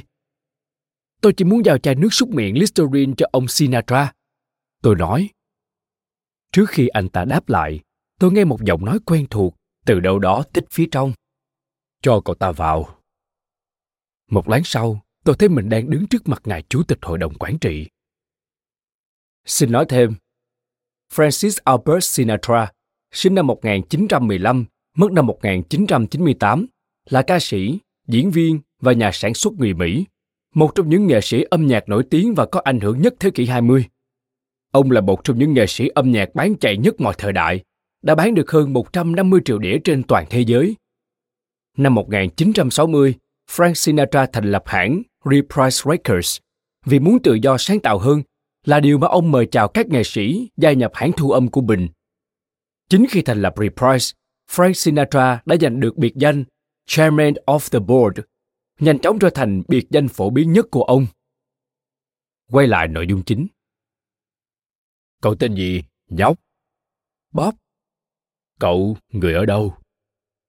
Không hiểu sao tôi trả lời Brooklyn, vốn là nơi tôi sinh ra và sống cho đến khi gia đình tôi chuyển tới Long Island lúc tôi 5 tuổi. Tôi nghĩ có lẽ tôi muốn dài dòng một chút để gây chú ý hơn là chỉ nói cục lũng Oceanside nghe không hấp dẫn cho lắm. Brooklyn? Frank chen ngang, tự như nơi đó chỉ thua Hoboken. Và rồi ông chỉ cho tôi tờ 100 đô mới cứng. Khi xong chương trình, ông còn tặng mỗi thành viên trong nhóm một chiếc bật lửa vàng rất nhã khắc dòng chữ Love Sinatra. Tôi tiêu tờ trăm đô hầu như ngay lập tức, nhưng chiếc bật lửa thì vẫn còn nằm nguyên trong một ngăn kéo bàn làm việc cho tới tận hôm nay. Nói thêm, Hoboken, một thị trấn ở Jersey cách thành phố New York chưa đầy 10 phút, nơi sinh của Frank Sinatra. Quay lại nội dung chính. Chương trình sự kiện nổi bật do Jerry Weintraub và Rune Allers sản xuất Rune là vị lãnh đạo 43 tuổi, tính tình quyết liệt của ABC Sports lúc đó. Năm 1974, Rune đã là một nhà quản lý chương trình huyền thoại. Ông thu nạp nhiều nhà sản xuất chương trình làm việc cho ông ở Sports. Đêm trước sự kiện, họ chạy thử toàn bộ chương trình biểu diễn. Howard Cosell bắt đầu bằng màn giới thiệu Frank hệt như võ sĩ bảo vệ trước vô địch. Sân khấu cũng được thiết kế ở giữa giống như một võ đài đấm bốc và rồi Frank xuất hiện cho màn trình diễn gần 2 giờ đồng hồ. Đó là lần đầu tiên tôi được chứng kiến Rune làm việc. Ông theo dõi từ đầu đến cuối, và khi chạy thử vừa xong, ông quyết định rằng ít nhiều gì cũng phải vứt hết vào sọt rác để làm lại từ đầu. Sân khấu phải được thiết kế lại, phần giới thiệu của Hotword phải được chỉnh sửa, ánh sáng phải thay đổi hầu hết. Rune nói, toàn bộ cách Frank giao lưu với khán giả phải được cân nhắc lại. Tôi làm những phần việc lặt vặt và chứng kiến tất tật mọi thứ bị xé toạc ra để ráp lại. Vô số lời chửi thề và rên rỉ từ đám nhân viên.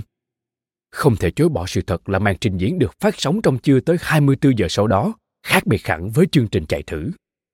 Tôi không biết Run đã làm thế nào, nhưng sau tôi hiểu đó chính là Run trứ danh, tuyệt đối không bao giờ chấp nhận mức vừa đủ tốt và chẳng chút đắn đo gây áp lực và phút chót và khiến mọi người kiệt sức để có những kết quả tuyệt vời niềm phấn khích được làm chương trình sự kiện nổi bật nhanh chóng tắt ngúm khi tôi về lại những công việc nhàm chán của chương trình truyền hình và game show thường lệ.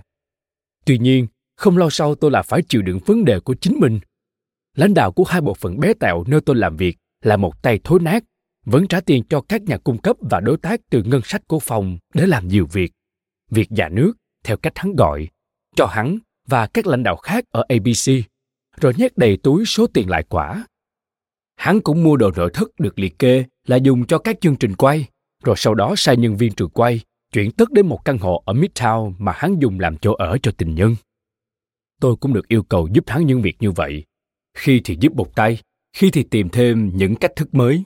Và những chuyện này khiến tôi luôn bức xúc không thôi. Tôi bắt đầu hỏi một số người cùng bộ phận xem có thể làm gì với tình trạng này không. Và điều đó lọt đến tai hắn. Một ngày nọ, hắn triệu tôi vào phòng. Khi tôi bước vào, hắn lập tức kết tội tôi đã vi phạm các nguyên tắc của công ty. Mày đang làm gì? Hắn hỏi. Tao nghe nói mày dùng xe của công ty để dọn đồ vào căn hộ mới.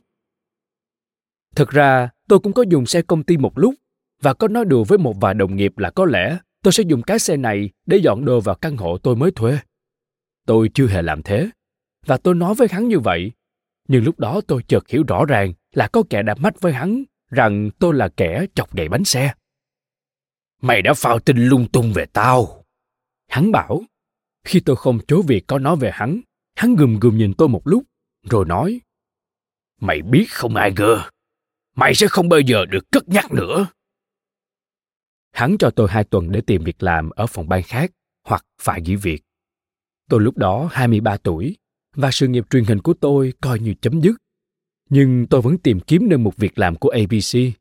Thời đó, chỉ là một cái bảng kẹp giấy treo trên tường. Và ở đó, trong một danh mục cùng với khoảng 25 công việc khác mà tôi không phù hợp, là miêu tả công việc cho một vị trí đang cần người tại ABC Sports. Tôi lập tức gọi cho anh chàng tôi quen từ buổi diễn của Sinatra và giải thích rằng tôi đang ở thế kẹt. Anh này dặn tôi đến 1330 là trụ sở chính của ABC. 1330 Avenue of the Americas. Và một tháng sau, tôi được nhận vào vị trí giám sát vận hành trường quay tại ABC Sports. Nếu bạn chưa rõ, thì vị trí mới này thực ra còn nhỉnh hơn công việc mà tôi vừa mất. Nhưng đó cũng chính là bước ngoặt đem lại tất cả sự khác biệt. Một phần trong đó, tôi thích ý nghĩ là nhờ có Frank Sinatra, và một phần nhờ một tay mà sau này đã bị công ty sa thải vì tội biển thủ. Trong suốt thời Hoàng Kim, vào những năm 70 và đầu 80, ABC Sports là một trong những đơn vị có lãi nhất, phần nhiều nhờ các chương trình Monday Night Football, tạm dịch bóng đá tối thứ hai và Wide World of Sports, tạm dịch thế giới thể thao rộng lớn, lúc đó đang cực thịnh. Nó cũng có hàng loạt các chương trình hấp dẫn khác như giải bóng đá các trường đại học, giải bóng chày chuyên nghiệp và rất nhiều giải thi đấu golf, vô địch quyền Anh và những chương trình như The American Sportsman, tạm dịch gương mặt thể thao nước Mỹ hay The Superstars, tạm dịch các siêu sao. Thêm vào đó mỗi năm, ABC cũng là mạng truyền hình Thế vận hội, được quyền phát sóng hầu hết các chương trình thi đấu Olympic từ năm 1964 đến năm 1988. Mấy gã làm cho kênh Sports được coi là những tay chơi ở công ty. Một cụm từ phản ánh khá rõ về họ. Cách họ ăn mặc, những bộ cánh may đo và giày mọi hiệu Gucci không vớ. Những gì họ ăn uống, rượu đắt tiền và scotch thường vào bữa trưa. Các ngôi sao Hollywood và vận động viên và chính trị gia mà họ giao thiệp. Họ dường như luôn thuộc về một thế giới khác, thường đáp những chuyến bay Concorde tới văn phòng châu Âu của chúng tôi ở Paris, và rồi đi từ đó tới những sự kiện ở các thành phố như Monte Carlo và Saint Maurice. Xin nói thêm, Concorde là máy bay chở khách siêu thanh thương mại thành công nhất từng hoạt động. Bay thử lần đầu năm 1969 Concorde bắt đầu được đưa vào phục vụ năm 1976 và có thời gian hoạt động dài 27 năm. Nó thường bay tuyến từ London Heathrow, British Airways và Paris Charles de Gaulle, Air France tới New York, JFK.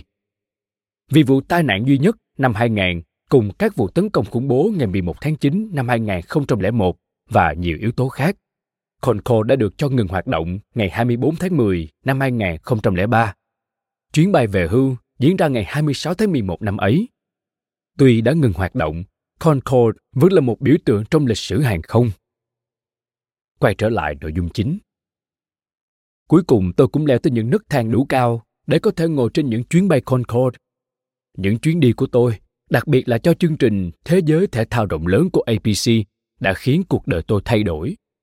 Trước đó, tôi chưa từng đi ra nước ngoài, rồi đùng một cái, giờ bay khắp thế giới. Y như dòng đọc mở đầu đều đều của Jim McKay mỗi tuần. Chúng tôi sải cánh khắp toàn cầu để mang đến cho bạn những thông tin thể thao đa dạng. Hầu như mọi cuối tuần, tôi lúc thì ở giải vô địch lướt ván ở Hawaii, hay trượt tuyết địa hình ở Prague, tranh vô địch cử tạ ở Budapest, lúc thì ở giải rodeo trên lưng ngựa ở Cheyenne. Cả những giải cho môn nhảy từ vách núi ở Acapulco và trượt tuyết lao dốc ở Kispuhen, thể dục dụng cụ ở Trung Quốc hoặc Romania hoặc Liên Xô, vân vân và vân vân. ABC Sports đã mở ra cho tôi một thế giới rộng lớn và giúp tôi chững chạc hơn. Tôi được tiếp cận với những thứ mà tôi chưa bao giờ nghĩ tới. Tôi còn nhớ chính xác ở đâu và khi nào. Lần đầu tiên tôi được ăn một bữa ăn sang trọng kiểu Pháp ở Paris. Lần đầu tiên tôi thốt ra từ Montrachet, tên một loại rượu vang trắng của Pháp.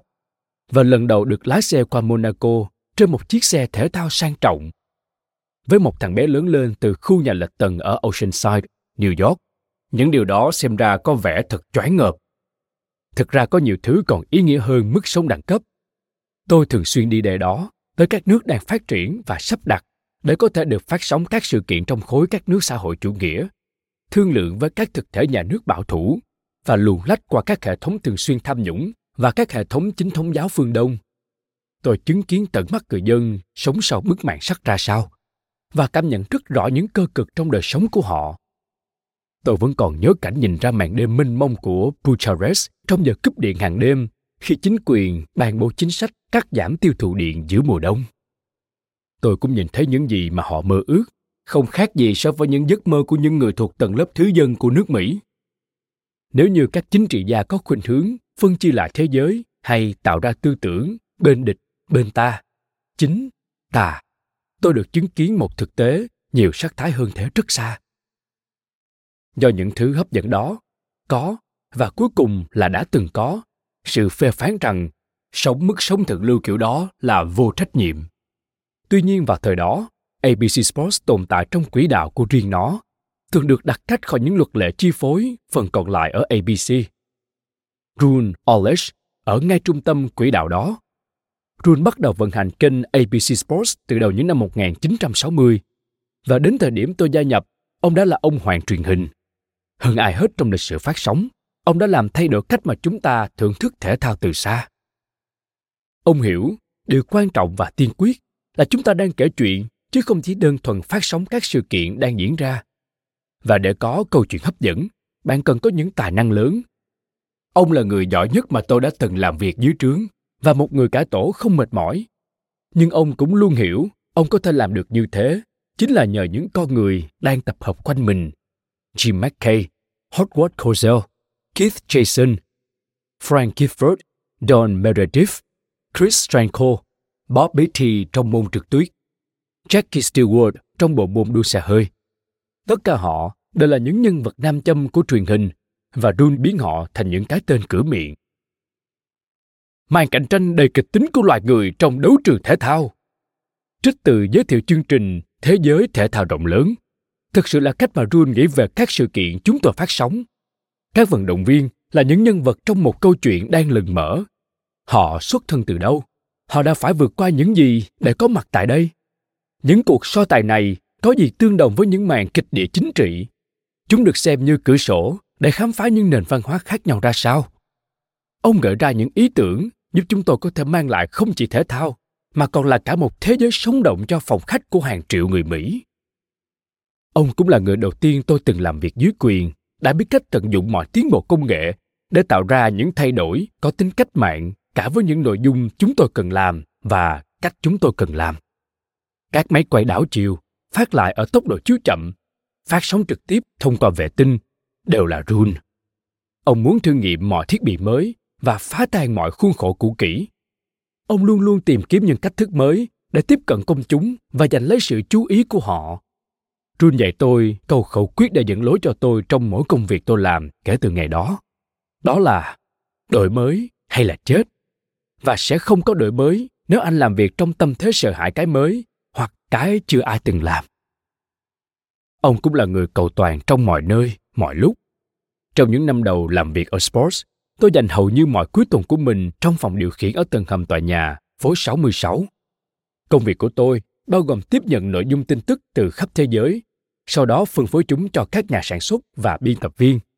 Những người sẽ tiếp tục cắt tỉa, lồng tiếng trước khi phát sóng. Jun thường hay xuất hiện ở phòng điều khiển, hoặc giả nếu ông không đích thân tới, thì cũng sẽ gọi tới từ nơi mà ông đang có mặt. Trong mỗi phòng đều có một chiếc điện thoại màu đỏ, được gọi là điện thoại của Jun. Và mỗi trạm tác chiến di động, nơi các sự kiện mà chúng tôi đang ghi hình cũng thế. Nếu ông đang xem một chương trình từ nhà, ông luôn luôn theo dõi các chương trình từ nơi nào đó và hãy nhìn thấy điều gì không hài lòng là ông sẽ lập tức gọi để báo cho chúng tôi. Góc máy này không ổn, lời bình chỗ đó cần phải nhấn mạnh hơn. Chúng ta không được báo trước cho người xem những chuyện sắp xảy ra như vậy. Không có chi tiết nào là quá nho nhặt đối với run Sự hoàn hảo là kết quả từ việc làm đúng tất cả những điều nhỏ nhặt. Rất nhiều dịp, cũng như hồi tôi đã từng chứng kiến ở buổi trình diễn của Sinatra, ông đã xé nát cả một chương trình trước khi lên sóng và yêu cầu mọi người làm lại toàn bộ mọi thứ. Dù điều đó có nghĩa là phải ngồi lại làm việc trong phòng biên tập đến tận sáng hôm sau. Ông không phải là người hay lớn tiếng, nhưng rất nghiêm khắc, chuẩn xác và truyền đạt rất mạch lạc những gì chưa ổn mà ông yêu cầu phải sửa lại và ông không mấy quan tâm đến cái giá phải trả để làm điều đó quan trọng là chương trình phải ổn nó là tất cả đối với ông chương trình quan trọng với run hơn là những người thực hiện nó. Và bạn phải hiểu rõ điều đó nếu bạn muốn làm việc với ông. Sự cam kết của ông trong việc cho ra những sản phẩm tốt nhất là bất di bất dịch. Nó thường có nghĩa là kiệt sức, là nổi khùng.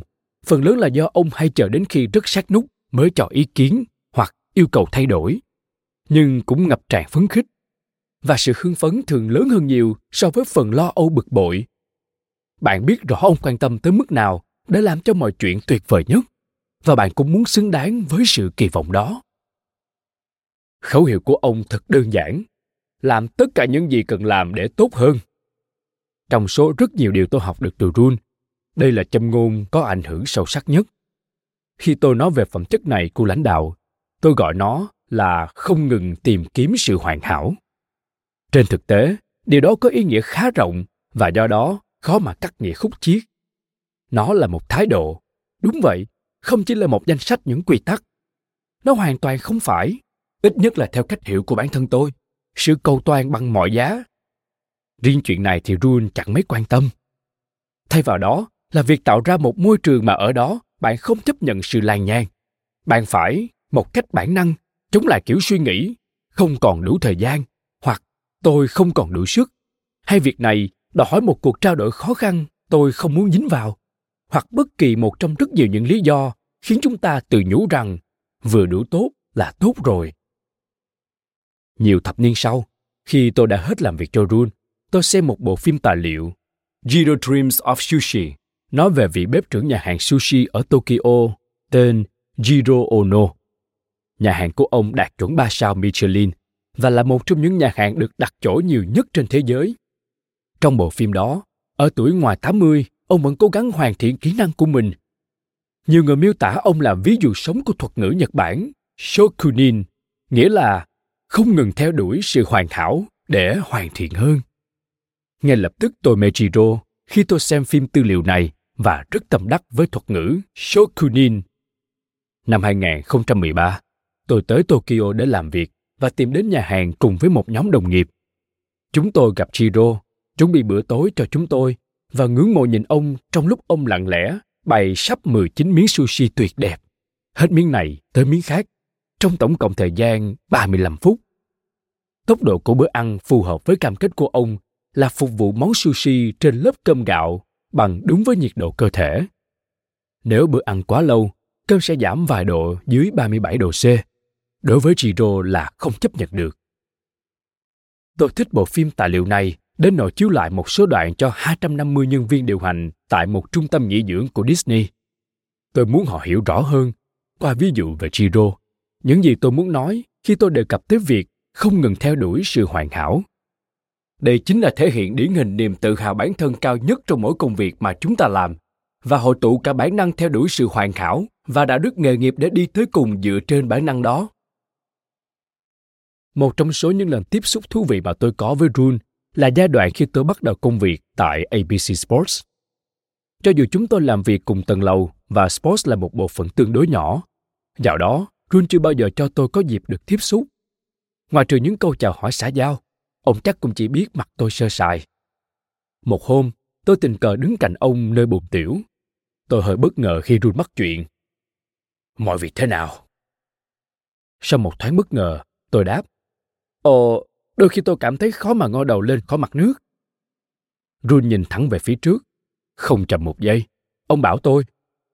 Tìm một cái ống thở đủ dài vào. Rồi ông dứt việc và bước ra ngoài. Ông không thích nghe những lời biện bạch. Chỉ sau này, khi làm việc gần gũi với ông, tôi mới hiểu ra mọi người ngầm ám chỉ điều gì khi nói rằng ông từ chối chấp nhận câu trả lời không thể nếu ông yêu cầu bạn làm gì đó nghĩa là ông trong đời bạn sẽ lục tung tất cả các phương cách mà thực hiện nếu bạn quay lại và nói rằng bạn đã cố nhưng không làm được thì ông chỉ nói hãy tìm cách khác đi năm 1979 giải vô địch bóng bàn thế giới tổ chức ở Bình Nhưỡng, Triều Tiên. Một hôm, Run gọi tôi vào văn phòng của ông và bảo Vụ này sẽ hấp dẫn đấy. Hãy đưa nó lên sóng thế giới thể thao rộng lớn. Tôi cho là ông nói đùa. Ông thừa biết không thể có được quyền tiếp cận với một sự kiện ở Triều Tiên. Ông không đùa. Thế là tôi bắt đầu một chiến dịch xuyên quốc gia để có được quyền tham gia sự kiện. Cánh cửa đầu tiên là Cardiff, xứ Wales, để gặp lãnh đạo của Liên đoàn bóng bàn thế giới.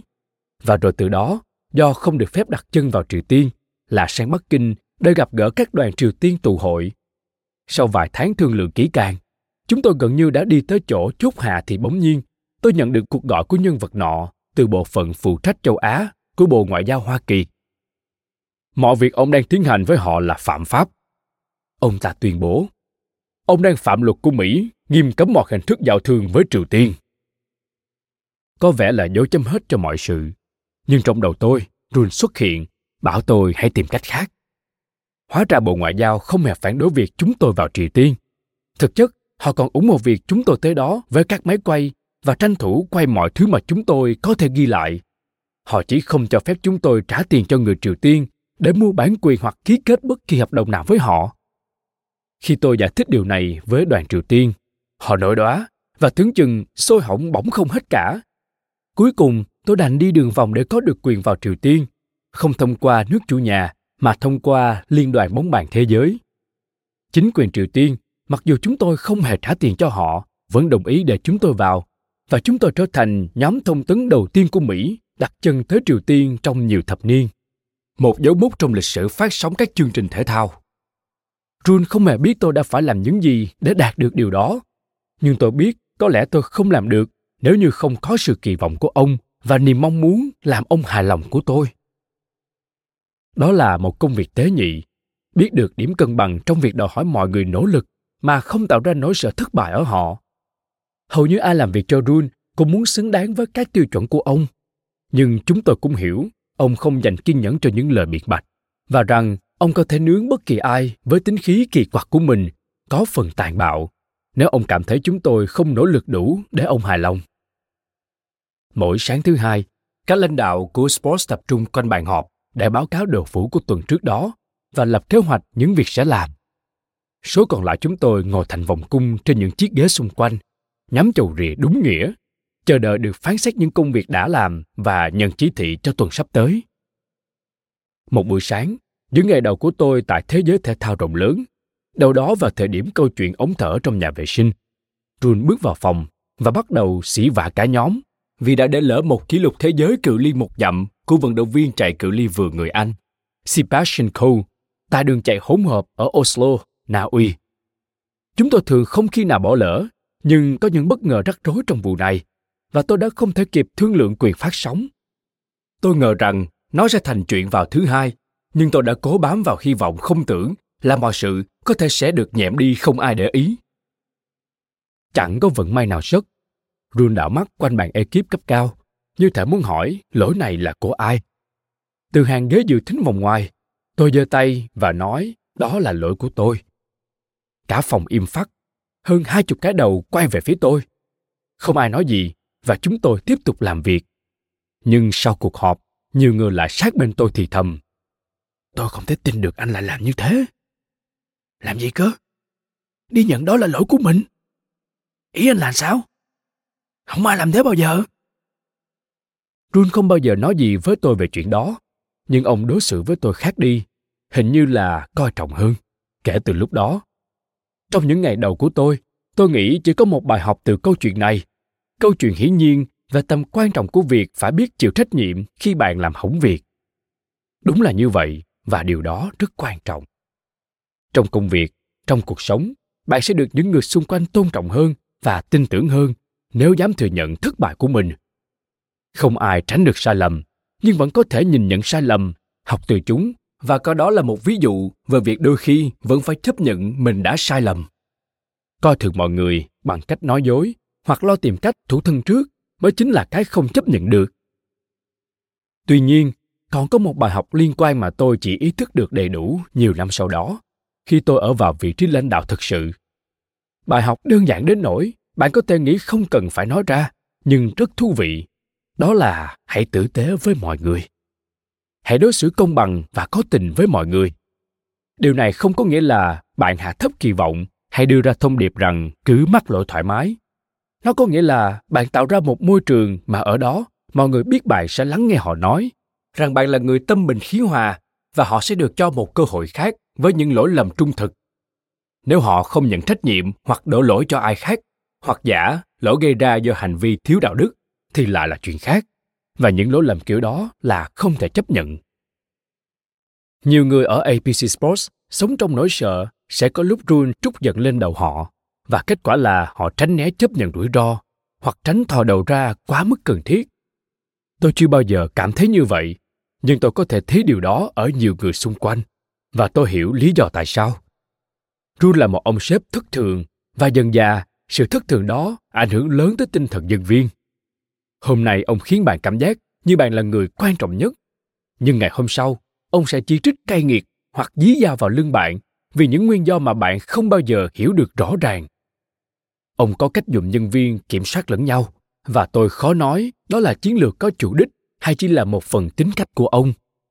Với tất cả những thành công và tài năng vang dội, Rune cảm thấy bất an trong thâm tâm và cách để ông chống chọi lại sự bất an đó là tiếp tục nâng sự bất an đó ra cho mọi người xung quanh mình. Thường thì điều đó có tác dụng và nó khiến cho bạn làm việc cực lực hơn để ông hài lòng. Nhưng cũng có những khi ông khiến tôi phát điên đến mức chắc mẩm sẽ bỏ việc. Tôi không phải là người duy nhất cảm thấy thế. Dù sao thì tôi cũng đã không bỏ việc. Tôi có thể chung sống hòa bình với cách rule thi triển quyền hành, tìm thấy động lực bởi những điều tích cực và không bị tổn thương hay để bụng cá nhân bởi những điều tồi tệ tôi có tính lì lợm bẩm sinh tôi nghĩ vậy và thời gian làm việc chung với Rune khiến tôi càng lì lợm hơn. Và tôi tự hào vì đã cố gắng hết mức, đặc biệt là trong một môi trường mà rất nhiều người xung quanh tôi có học vấn cao hơn và có kinh nghiệm phong phú hơn. Điều quan trọng đối với tôi là phải hiểu rõ khi cần tôi có thể chấp bất kỳ ai và tôi quan tâm tới điều đó hơn là tính khí thất thường của Rune. Mãi sau này, nhìn lại, tôi nhận thấy rất nhiều thứ mà chúng tôi đạt được lẽ ra đã không phải trả giá nhiều đến thế tôi có được động lực nhờ thôi thúc của Run về sự hoàn hảo và vẫn coi trọng điều đó đến tận bây giờ. Nhưng đồng thời, tôi cũng hiểu được nhiều điều khác. Sự vượt trội và công bằng không nhất thiết phải triệt tiêu lẫn nhau. Hồi đó, có lẽ tôi đã không hiểu được như vậy. Tôi hầu như chỉ tập trung vào việc làm tốt công việc của mình và có lẽ không nghĩ tới có thể nên làm gì khác đi nếu ở vào địa vị của Run. Nhưng nhiều năm sau, khi tôi được trao cơ hội để ngồi ở vị trí lãnh đạo tôi cảm nhận rõ cùng lúc cả sự cần thiết phải phấn đấu để đạt hoàn hảo lẫn những nhược điểm của việc chỉ quan tâm đến sản phẩm mà không nghĩ tới con người Cảm ơn các bạn vì đã lắng nghe podcast Thư viện Sách Nói. Podcast này được sản xuất bởi Phonos, ứng dụng âm thanh số và sách nói có bản quyền dành cho người Việt. Hẹn gặp lại các bạn ở những tập tiếp theo.